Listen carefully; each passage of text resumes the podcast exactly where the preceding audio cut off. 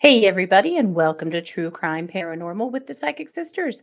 This is Katie Weaver, and I'm here with my sister, co-host, and partner in crime, Christy Brower. Hello.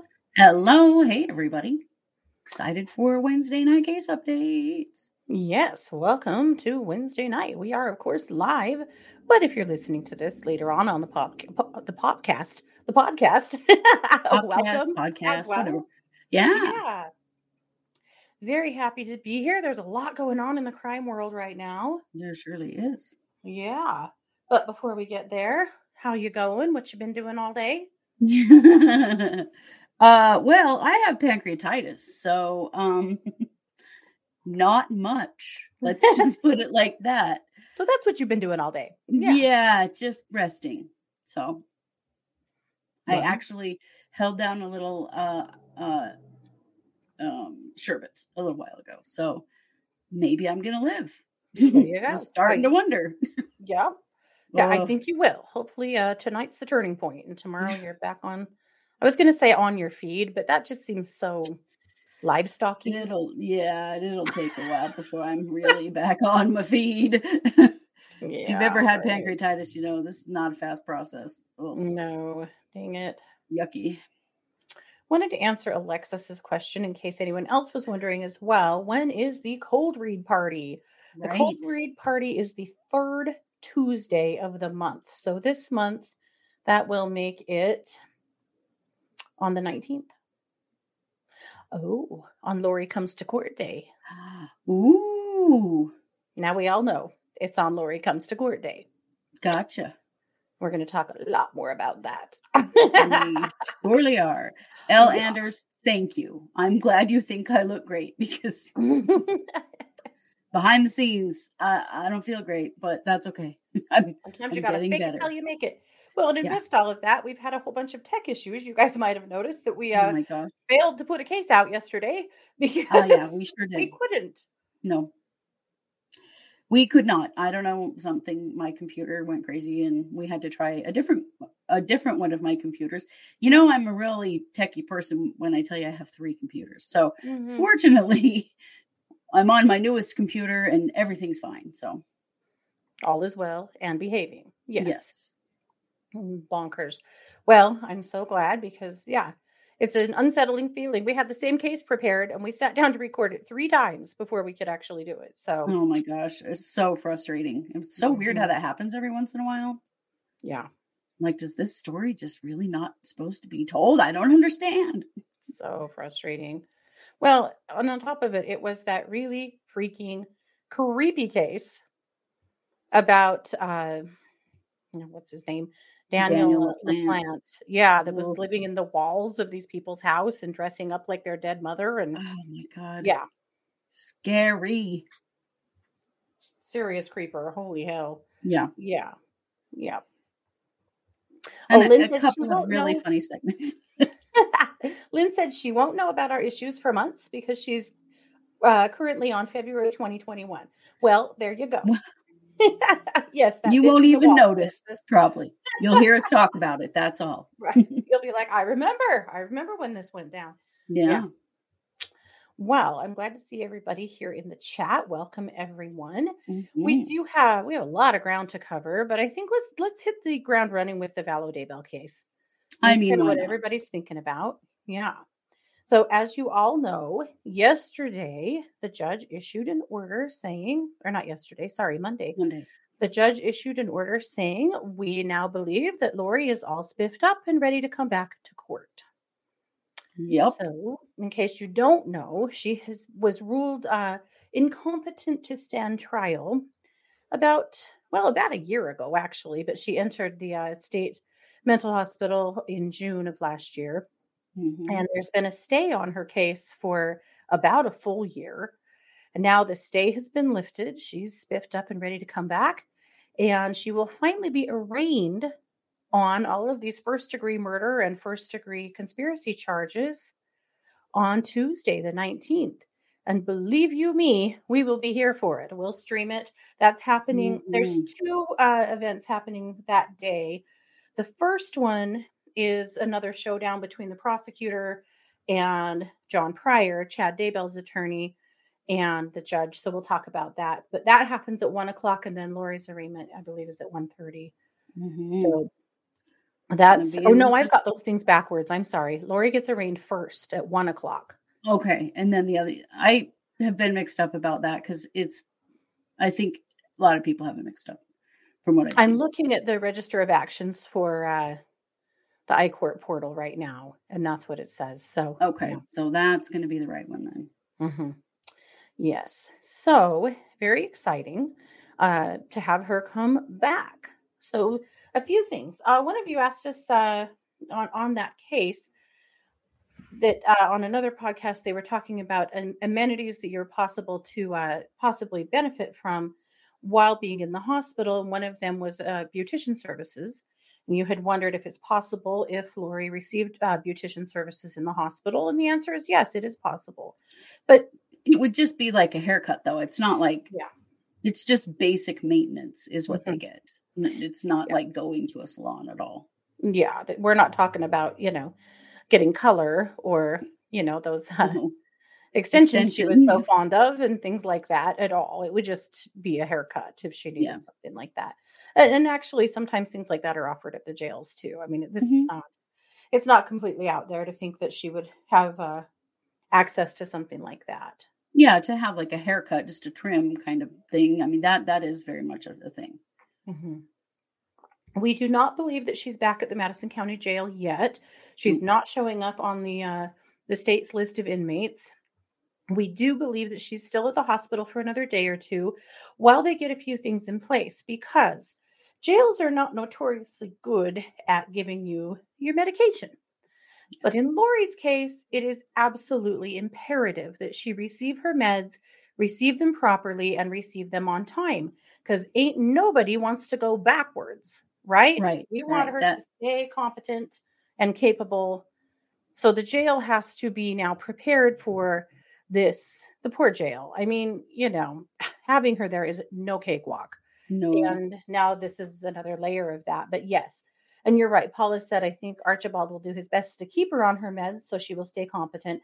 Absolutely. And the jail will be the biggest piece of that. Yeah. Right. And because she was deemed incompetent and she can be force medicated clear up through the sentencing. Yeah.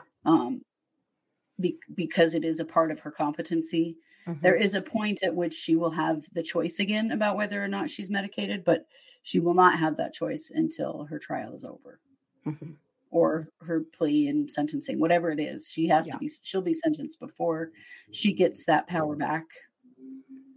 Yeah. Yep, she won't have that choice. So hopefully, all goes well and the jail does a great job and we keep her, well. Will she be in solitary like Chad? Kind of. Madison had her not completely in solitary, but in a very supervised area.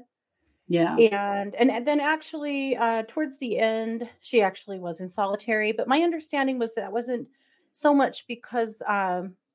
she had to be, but because they were kind of low on inmates at the time. And so she had her in her own quad. Yeah. Yeah. But, it's not been as dangerous for her as it has been for Chad. Chad's like physically in danger. Mm-hmm. She's not so much in danger as, I don't know. She might be. I'm not saying she couldn't be, but it's not as likely. Yeah. But they do supervise her greatly. Yes. Yeah. Yeah. So it will be interesting to see what happens when she comes back. But we do expect that'll happen in the next day or two. I mean, she's not doing court until, hey, Amy, she's not doing court until Tuesday. And so they may wait until do it over the weekend when things are a little bit easier, Yeah. Yeah, I really have suspect move her on the weekend because there'll be less eyes on the system at that time. But we don't know that for sure. But that has been a question. Yeah, for sure. Is the jail cell shared? So at Madison, I believe the way they do it is they have and quads. So basically they have one room that has 4 cells, and then it has some general area that at times when you're allowed to be out of your cell, you'd share with other people. Yeah. Mm-hmm. Yeah. So you have an individual room, mm-hmm. but then shared like living space sort of. Yeah. Chris, you've gone really fuzzy on me. Uh-oh. I'm hoping, I don't know, anybody in the chat want to chime in? Are we both clear for you guys? If not, you might want to go out and come back. I'm not sure. Am I okay to you? You're okay. You've stopped for, there's been a lag a couple times. Okay. But nothing major. Part of our problem is we've had some weird storms that knocked the power out a couple of days ago that seemed to cause a little trouble with the lives. Yeah. Yeah. So they're saying, do you want to try going out and coming back in? Yeah, I will do that. Sometimes that works. Unfortunately, we're doing the best with what we've got here. So the other part of Daybell's in court has to do still with the same conversation that has been going on the last few weeks about whether or not we sequester, whether or not they call a jury in Ada. There you go. That fixed it. Oh, good. Whether or not they call a jury. No, it didn't. Oh, shoot, this is the problem we were having before. Yeah. I don't understand. I don't either. So they're talking about whether or not to call a jury in Ada and bring them back to Fremont and sequester them here and hold the trial here, or whether to just move the whole ordeal to Ada County, which is where it's been ordered to be as of last fall. Yeah. So the prosecution's working really hard to move it back here. So with all that being said, they have asked for another extension. I think the judges have had it with extensions, you know? Well, so I hope he has. I really hope he has. Yeah. So this is what happened. Well, two interesting things. So the state filed a motion to continue the hearing so they could get more evidence on jury transport costs. Judge Boyce said no. So he says, nope, we are still going forward. So, okay, so we still don't know what the hell we're talking about. So Chad's hearing is at 9 a.m. on Tuesday. 9 a.m. Oh, my gosh. Uh-huh. Okay. 9 a.m. and then Lori's is at 1 p.m. Okay, we will get this right. Anyway, so they asked for a continuance. They said no. Pryor also did not want that. And so they, anyway, so the answer is no. So it is happening at 9 a.m. on Tuesday. The other kind of interesting thing is that the prosecution and the defense have both subpoenaed the same people. They both want Fremont County Clerk Abby Mace and Ada County Lieutenant Travis Ruby. So both of them are going to be testifying during the transport trial venue conversation. And to the best of our knowledge, that will all be public, and we should be able to stream it. All of those things. So this will be the first reason now. Yeah, this will be the first peek at Lori anybody has had in more than a year. About 18 months. Lori quit showing up to court about 18 months ago, but she'll have to be present for her arraignment. Oh, yeah. It's going to be really interesting to see her, see what this period in the hospital has done. You know, has she changed a lot? Has she not? We don't know. Yeah. What color is that hair? Everyone's so curious about her hair. Yeah. What color is that hair? Is it just gray? Yeah. Oh, yeah. Ron Behedral said, can't wait to see Lori's new candy lipstick color. Right. Yes. We may see that. We've wondered about it. Will we? Will she have a mask on covering that smirk? Or no, they're not requiring masks currently because Chad hasn't been wearing one. No, that's true. Or my other question is, has she quit caring about all the superficial stuff? Or can she quit caring about those things? I don't know. When she first came to the jail, she was so vain, mm-hmm. and has 2 years in jail knocked that out of her yet? I don't know. Hard to say. Yeah, very hard to say. Yep. So I guess we just keep on going. You're so blurry, but I don't know what else to do. I guess. Can you hear me though? We can hear you. It doesn't match up with your face. I closed every window that I have open except for the ones I absolutely have to have, trying to help with that. I do not know what's going on, guys. Because when I test my internet, it's blazing fast. So it shouldn't be a broadband issue, but it clearly is. I don't know. Yeah. Well, we'll just keep carrying on, darn it. Sometimes, when you do live stuff like this, It's just what it is. Yeah, it is. Well, let's talk a little bit. So that's pretty much it on the Daybell stuff. That's what we know so far. Like I said, it sounds as though she's not back at the jail yet, but will be back in a day or two. And hopefully one of our contacts will let us know, and we'll let you know. So that's what we're working on. We will. Yeah. Yeah. So let's talk about the Crumblies for just a minute. Oh, do we have to? I know. So the Crumblies, of course, this is James and Jennifer Crumbly. They are the parents of Ethan Crumbly, who shot up a school last year. And miraculously, the Crumblies were charged, which just never happens. You guys know we've talked about this quite a bit, but it never happens. But they just absolutely ignored the fact that their son was spiraling in mental illness. So bad. Oh. Yep. And bought him a gun that they didn't even bother to lock up. No. And of course he took it to his school and he shot and killed 4 people and injured several others.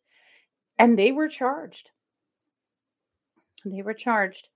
So anyway, the latest with them, because they are whining their way through the court system. The whining is just like, I have no sympathy for these people at all. Me neither. And they seem to have no sympathy for anyone else at all. No. They are acting like such victims. It's so disgusting. So their latest bit of whining has to do with bail yet again. So they're both being held on $500,000 bond. And they're asking yet again for that to be reduced down to $100,000. The problem they have is that when they were arrested, they were trying to flee. Yeah, they were only across the river from the Canadian border when they were caught. It's pretty obvious that they were trying to run and leave their kid behind to deal with this. Totally. And they had a chunk of cash of Ethan's that they'd taken out of the bank. I mean, they were on their way out if there was any way they could get out. And it's just laughable to me that they keep going back to court and going, they are not flight risks. We've been misrepresented. Yeah. Their attorney, this gets me. She said, one of the attorneys, she said, they're not a flight risk, especially if they wear an ankle bracelet. Well, that doesn't really make me feel better. No. Judge, if you put an ankle bracelet on them, they probably couldn't even flee. That's not a good enough reason to let them out. Not at all. So we'll see where that goes. At any rate, the judge isn't really feeling it. So they will be going back to court next month, but that's the latest with them. I just can't quit following them because honestly, I'm just blown away at their complete lack of empathy or compassion for the families who lost children in this. Right. There's nothing about, we're so sorry about what's happened. No, they're not. They're not sorry at all. They don't appear to be in any way. No. And they lip off to the judge and roll their eyes and they act like bratty teenagers in court. I'm just amazed by them. Ugh. For sure. So let's talk about Harmony. Let's talk about Harmony Montgomery. It seems like every week there are more charges filed in the Harmony Montgomery matter. Remember, Harmony is one of the children we've been covering that is missing. And her dad and his estranged ex-wife, who was Harmony's stepmother at the time that she disappeared, they just keep getting in more trouble. But in the meantime, nobody's been charged in the disappearance of Harmony. Right. I know they're still just trying to put that together and find Harmony and figure out what happened to her, but it gets a little frustrating. However, last week we reported about her dad, Adam Montgomery, had been charged with stealing some guns back in October of 2019, which, you know, coincidentally, that's the same time that Harmony disappeared. Right. Now we know that also stepmom was involved in that. Kayla Montgomery has now also been charged in connection with the theft of the firearms. Yeah. Yeah, which, you know, and I know one of the things they're doing here is they are trying to hold these idiots in jail on whatever they can hold them on, to hang on to them and hope that they're going to give something up eventually about Harmony. Yeah. But holy crap. I mean, what more is there to find on these dummies? Right. When they reported last week that they'd cut a plea deal with Kayla Montgomery. So it's very now charged with new stuff, but they, you know, because there's the whole welfare fraud and now the guns, and like the deeper they dig, the worse it gets. And we haven't even gotten to where is this missing child. Yeah. Yeah. Not cool. It's very frustrating, but there you go. More charges. Speaking about charges, let's talk about Sherry F. Papini. Oh, this woman. Oh my gosh. Do you guys remember this ass? She is the woman who disappeared in California several years ago. And there was a manhunt for weeks for her. This was in 2016. She was a mom and lived in a posh little neighborhood and had quite the nice little life, and vanished. And was gone for weeks, I think 3 weeks. And there was a huge manhunt for her. When she showed back up, she had a chain wrapped around her waist. She was beat up. And she told this whole story about how two Hispanic women had kidnapped her and been torturing her and beating her up and all this shit. And people in their community were horrified. They were so scared about this happening. They were so freaked out. Yeah. There was a ton of money raised to search for her, and her husband and her kids. Like she put everybody through so much. At the same time, there was another missing woman in a neighboring county who didn't get nearly the press, the help, the fundraising, the anything that Sherry F. Papini got. Yeah. Well, they finally have been able to prove that she's a big damn liar. She was having an affair. She was at the home of an ex-boyfriend for those 3 weeks. She was just on vacay. And her injuries, she gave them to herself. So can you imagine taking something that far? It is so disgusting. Yeah, she branded herself. Yeah, Alexis, can you even imagine? Yes. So she's now very sorry, guys. She said, I will work for the rest of my life to make amends for what I have done. Oh, please, Sherry. Like anyone will ever trust you again. Yeah, you've lost everyone in your life, because who wants to hang around for that kind of bullshit? She's also deeply ashamed that she got caught. Yeah. Mm-hmm. This part, it just gets me. She's so very sorry for the pain I've caused my family, my friends, all the good people who needlessly suffered because of my story, and those who worked hard to try and help me. Oh, shut up, Sherry, for Christ's sake. But admitting it was a part of her plea deal. Yeah. So in order to plead guilty, she had to fess up. So that's what's happening. So she agreed to plead guilty to 2 counts of mail fraud and lying to a law enforcement officer.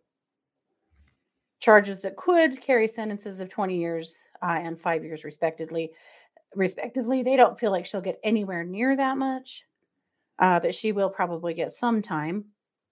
And she also has to pay back $300,000 in restitution. Yeah. And that I think right there is really important, because all of the money that went into looking for her. Yeah. You know, that community's police force should not have to foot the bill for this bullshit game she played. Mm-hmm. Yep. It's absolutely disgusting. It is. So, and you guys, you're right. There is a big trial going on this week that we've never actually covered. It's the Toadit family trial. Mm-hmm. So I'm not going to speak on it because I honestly don't know enough about it. I don't either. It's not one we've... Keep an eye on it for sure. Yeah. Yes. Yeah, right, Paula. What if they had arrested people for kidnapping her? Right. I mean, she didn't just freely come out with this info. She got caught. Well, okay, white people, if you don't stop accusing people of color and black people of crimes that did not exist, I swear to God, that makes me, that part makes me madder than any of it. But of course it was two Hispanic women. It's always, listen, white people, I'm no longer practicing as a white person. And I'm so sick of this shit. Right. That's really harmful and racist. Yeah, ignorant to do. It makes me so mad. For sure. So there you go. That's what's up with Sherry Papini. So we'll just watch for a sentence to come down. I promise you nobody's going to be satisfied with it. No, she won't get that much time. She is still getting special treatment. She really is. It's so gross. Yeah. But there you go. Okay. How about Nancy Brophy? Not friend of the show, Nancy Brophy. I still am dying over that essay that you read on the update last week. Yes. About what she wrote about how to kill your husband. Oh, my God. Mm-hmm. Nancy McBrophy is... Obviously, she's on trial. We covered this twice last week, actually. She is the romance novelist who is on trial for murdering her husband. And it's just, it's pretty much rolling out the way you would expect it would. They are in Portland and they have been hammered with bad weather. So some of the proceedings this week have actually had to start late because they couldn't even come to court. Right. But four detectives testified yesterday and are basically piecing together the events that took place after she was informed of her husband's death. And basically what they said is when they told her about her husband's death, she showed up. So they were still processing the crime scene and she showed up to the school. And she said that she had heard there was something going on there, that there were police there. So she came to see what was going on. And then, of course, they informed her that her husband, had been murdered. Yeah, she thought she was like committing the perfect crime. She's real bad at this. Real bad at this. She was not a suspect initially. There was no reason to suspect her of anything in the very beginning. But then, of course, they had told her everything that happened and yada, yada. But then they started pulling surveillance videos from the area and discovered, of course, that her van was in the area. Starting at 7:01 a.m. And then was seen again at 7:07 a.m. And then at 7:09, 7:28. And it drove away from the area right after that. And the reason that's important is because her testimony has been, or what she told the police when they questioned her, is that when her husband got up to go to work, she woke up and saw that he was getting ready for work and then went back to sleep and, stayed home until she had heard there was something going on. Right. And the problem with that is there's just way too much evidence otherwise. And so that's what turned them on to her pretty much immediately, because remember, she showed up at the crime scene driving that van. They saw her in that van And then later that day saw CCTV of that van already there early that morning. Right. Wow. And then of course, talking about so much of the stuff that we already knew. They said that no leads ever led away from Nancy. They said they interviewed and checked out every other staff member at that school, every student at that school. They did a very detailed investigation, and all roads just kept pointing back to one person. Right. Then, of course, the gun, as we know. Mm-hmm.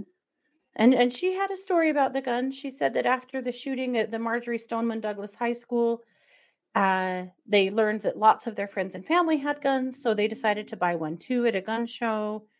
And they didn't like it, so they put it up on a shelf and really regretted ever buying it. See, that's too much detail right there. Mm-hmm. You can tell when people are lying when they tell you way more backstory than they need. Mm-hmm. Yep. So Miss Novelist should have known that. She does not know that. Yep. Anyway, that's kind of where things rolled out from there. One interesting thing, though, is that Nancy's phone did not leave home at the time of the murder. Checking her phone pings, her phone was at her house. So she left it home. But knowing what Nancy does for a living, she would know to leave it home. She would. But you'd think she would know that that there would be surveillance, around the area where she was driving. It would pick her up too. I mean, dumb. Yeah. Yeah, for sure. Pretty interesting. So we're just going to keep watching it roll out. She has not taken the stand. There was some talk that she was. I'm really hoping she does, because I really want to see it. I'd be pretty curious to hear what she's got to say. Mm-hmm. All the drama around, the conversations with her attorney. Her attorney's initial assessment was that their whole defense was centered around love. That's right. She couldn't have killed her husband because she loves him. Yeah. Yeah. Mm-hmm. So we'll keep an eye on that one. So let's talk about another not friend of the show, Barry Morphew. We're really stacking up a large list of not friends of the show. I know. We occasionally need to have an actual friend of the show. Just a thought. Right. We have lots of them. They're in our chat room. Those are true friends of the show. Yeah. You all are here right now. Rob Wood, friend of the show. Definitely. Lindsay Blake, friend of the show. We do have friends of the show. Nate Eaton, friend of the show. Yeah, Justin Lovely, friend of the show. Yes. Let's talk about Morphew. Good Lord. You guys, it's such a clusterfuck. I can't imagine that we're going to get a guilty verdict on this case. Right. I hope I'm wrong. I really, really hope I'm wrong, but I don't like the way this looks at all. Mm. And the judge doesn't like the way this looks at all. Mm-mm. So we're very near going to trial. And yet again, the defense attorneys had filed requests to dismiss the case because of the state's obvious and egregious violations regarding DNA evidence. So here's how it goes, roughly. There was DNA evidence in Suzanne's vehicle that the police and or the prosecution kept under wraps. They did not tell the judge about it. They did not tell the prosecution about it. And for 5 months, while Barry Morphew sat in jail, not receiving bond, the judge did not know that there was some foreign DNA there. And then that DNA ended up being sent through CODIS, and it's a partial match for a serial rapist that has raped in a few different states. Right. But it's only a partial match. It's not really enough to say anything for sure. Yep. And so all along, the prosecution's been really sketchy about it. Law enforcement was sketchy about it. And the prosecution or the defense is pissed and feel like they have not, there have been several other discovery violations as well, you know, and we know it doesn't matter what kind of evidence the prosecution is sitting on. They have to give it all to the defense, all of it.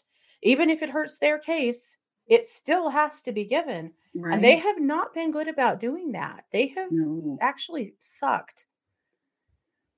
So here's what's going to happen. The judge did refuse to throw out the DNA evidence. Or sorry, she refused to throw out the sentence. So they're still going to trial. However, she is now saying that they are going to limit, or he's going to limit expert testimony about cell phone data, vehicle movement data, and DNA. Wow. So what does that mean, you think, limit? Oh, it kicks the prosecution in the balls. It's bad. It? Yeah. He said partly because they filed information about expert witnesses too late. They've missed the deadlines to file the information about the witnesses that they were going to call. And because of that, they're not going to let them call them. Wow. It's just the prosecution has screwed up big time. Yeah, they have. It's really, really concerning and frustrating to see this going down. Yeah. So the prosecution says that essentially withholding all of their expert witnesses basically is just as good as throwing the case out, because they won't be able to prove a damn thing without having their experts. Right. So they are now, they've now filed for, you know, to ask the judge to reconsider that or talk about what those limits may be, because they need to be able to bring in their experts. So it's ugly, you guys. It is really ugly. They jumped the gun on this so bad. Mm-hmm. Just, it's not going to end well. It just isn't. And I don't think at any point will it result in us finding Suzanne's body. Right. Where is Suzanne, you know? Mm-hmm. Mm-hmm. Well, because they're saying that they have DNA evidence, or I'm sorry, they have vehicle location evidence and cell phone pings that basically match up to where she would have been, where her bike was found and things in relation to Barry's cell phone and his truck. And of course, he says he was out chasing an elk. Isn't this the dummy that said he was using blow darts on the local squirrels or raccoons or something? Yeah. Oh, it was deer. Wasn't it deer? Deer? Yeah. That's why he had the blow dart gun. Or no, the trank gun. Oh, whatever. The trank gun or whatever. Yeah. You know, anyway. Thing to have. I think it's very concerning. Rhombahedral said Barry Morphew will pass over when his bobcat drives over him in reverse. Yeah. Right. But yes, he said he thinks that he will be lucky. I agree. I think he's absolutely guilty. I am not convinced he's going to get convicted. Yeah. They've done a terrible job. They have. Yep. You have to follow the freaking chipmunks. Was it chipmunks? Yes. There was something with chipmunks, and there was also something with deer. With deer. Mm-hmm. Oh, he was looking. He was going to find. He was tranking them to cut off their horns. Remember, which is right. Not how that works at all. They fall off. Dumbass. Anyway. Yeah. Anyway, so that's what's going on there. So it's not getting thrown out, but I think that trial is going to be very frustrating. I mean, we will most definitely keep an eye on it and keep you guys abreast of everything that we see. But I do think we have reason to be pretty freaking concerned. Yeah, we do. Yeah. So, well, you know, I don't know. I just don't know what to say about it. And obviously, I think a lot of you guys are kind of hearing the same thing. But that's what we're coming up with right now. Mm-hmm.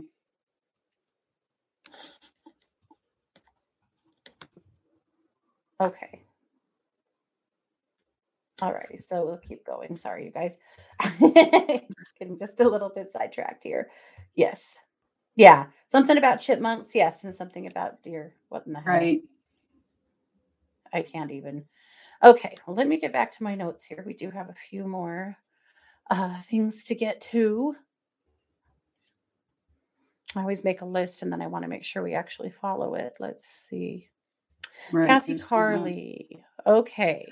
Yes. So in the case of Cassie Carli, remember we covered Cassie Carli last week. Cassie Carli was murdered, we believe, by her estranged boyfriend, who's the dad of her daughter. And he has finally now gone ahead and waived the extradition.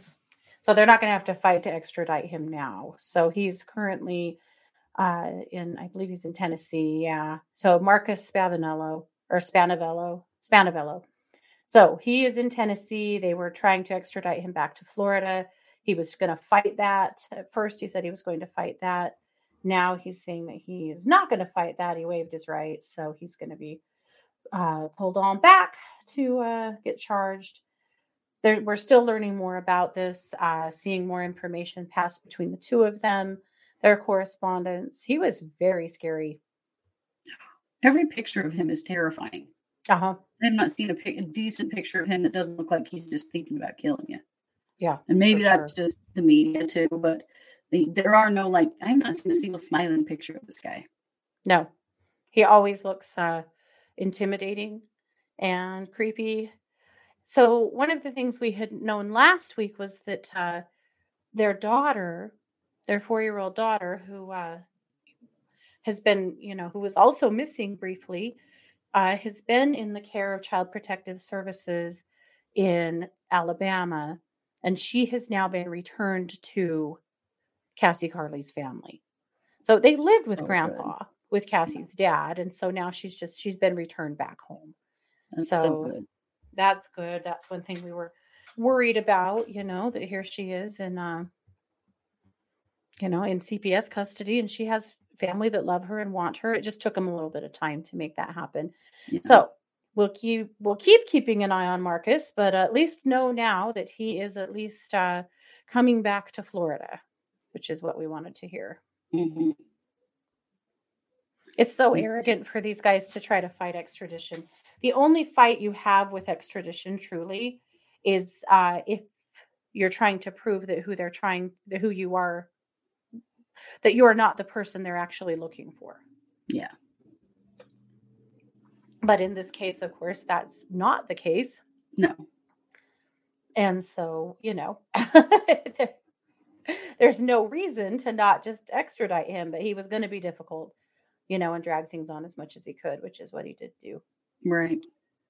So the other thing, of course, that everyone's thinking about is the shooting in Brooklyn, and knowing that today the suspect in the Brooklyn subway shooting has been arrested. Yeah. So this is Frank James. And of course, you probably know he's a 62-year-old man who got onto a subway car yesterday and started shooting. Well, he had a smoke bomb or something with him too, didn't he? Yes. Yep, he did. He had smoke grenades. He fired a handgun 33 times on a crowded subway train. Oh, God. He injured 29 people. No one died. Yeah, that's very interesting. No one died. It's also interesting that he's 62. That's old for these kinds of shooters. Yeah. His sister said he's pretty much always been a loner. And she really didn't have much contact with him at all. It sounds like he's been pretty messed up for a long time. Yeah. I think it's an absolute miracle that nobody died in that. A miracle. It is. That's very strange. It could have been. I don't even know how you could intentionally, like, shooting that many bullets. How could you not, there's no way you could aim to not kill anybody. No, he was shooting to kill. Surely. Yeah. Yeah, surely. But didn't manage to, amazingly. Yeah. Yeah, that's something, really something to me. But we'll keep an eye on that one too. I'd like to see what the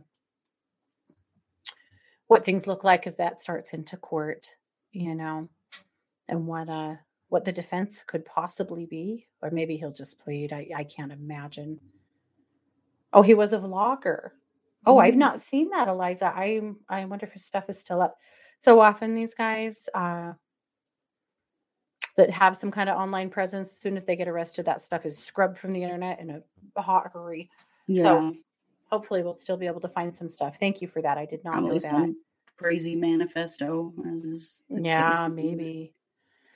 And then the last thing we wanted to talk briefly about, we did a story this week about Harry Edward Greenwell, who last week they had named as the I-65 killer or the Days Inn killer, right? Yeah. Hopefully you heard that episode and know what we're talking about. In that episode, we had talked about the fact that we felt like this was just a drop in the bucket, and that they were going to discover that he'd actually committed a lot more crimes than just those ones. This was another DNA for the Wynn case. And guess what?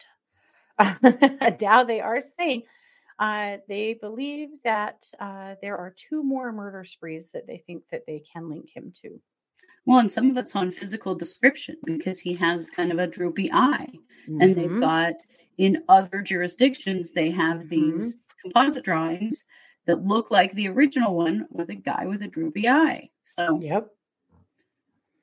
Yep. Isn't that wild? It's not even the DNA right now. It's the lazy eye. Yeah. That's getting him. Yep. I know. That's pretty interesting. Yep. Pretty wild. Yeah. So we'll keep an eye on that too, but we're hoping that all of these new revelations about him are going to go ahead and solve a whole bunch of stuff. I hope so. Yeah. Yep. Very, very interesting. So that's what we've got. That like I said, there's a lot going on in the crime world. There's a lot of things just kind of heading into court that are going to be really interesting to watch. And so, of course, we will be doing it and we'll see. I'm not sure if we reported last week or not that in the Ghislaine Maxwell, what do you call it now? She's already been convicted in her case. Of course, her attorneys were fighting really hard to either get a mistrial or a new trial or just a complete, let's just send her home kind of deal because of the juror who apparently wasn't accurate on his juror questionnaire. And last week, the judge said, no, that's not going to work out. I read an article today that her siblings were absolutely dumbfounded. Dumbfounded. Not dumbfounded by the shit she's done, but dumbfounded by this. Right. How are they not dumbfounded by the fact that she was just convicted of all of this stuff? How are they not dumbfounded by all of the evidence presented against her? But they're dumbfounded that the courts aren't just going to let her turn around and go back home because a juror didn't include something about his sex abuse that he was received as a child in his survey. Oh, the whole thing. Well, these people are just such pigs. They're wealthy and very used to getting away with everything, and it's just not going to happen this time. Yep. Without a doubt. Right? No kidding. Cranky said, if she were my sister, I would be very ashamed. Right? Yeah. And yet well, they don't want this as a black mark on their family. They're not going to admit it because they don't, because of who they are. I don't know. It's gross. Yeah. Yep. It's so wild. So anyway, we'll keep an eye on that as well. But at least for now, she is staying put and enjoying the old hot pocket jail life, just like she should be. Yep. Getting sentenced to prison in June. Yes. So we'll keep an eye on that for sure. So that is what we have. I think that is absolutely all of it. So we're going to keep working on our tech stuff. And I have another thought. I think I might know the problem. Okay. So maybe we've got something else we can solve. Yes. Yep. Okay. So with that being said, then we will be back tomorrow night, same place.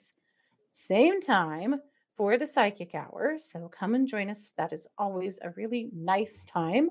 Mm-hmm. Hugger did not get sentenced yet. They got another extension. Yeah. Yeah. It's coming, I think, at the end of the month now. Yeah, I think so. They had received another extension, but I thought that's coming up soon. Yeah.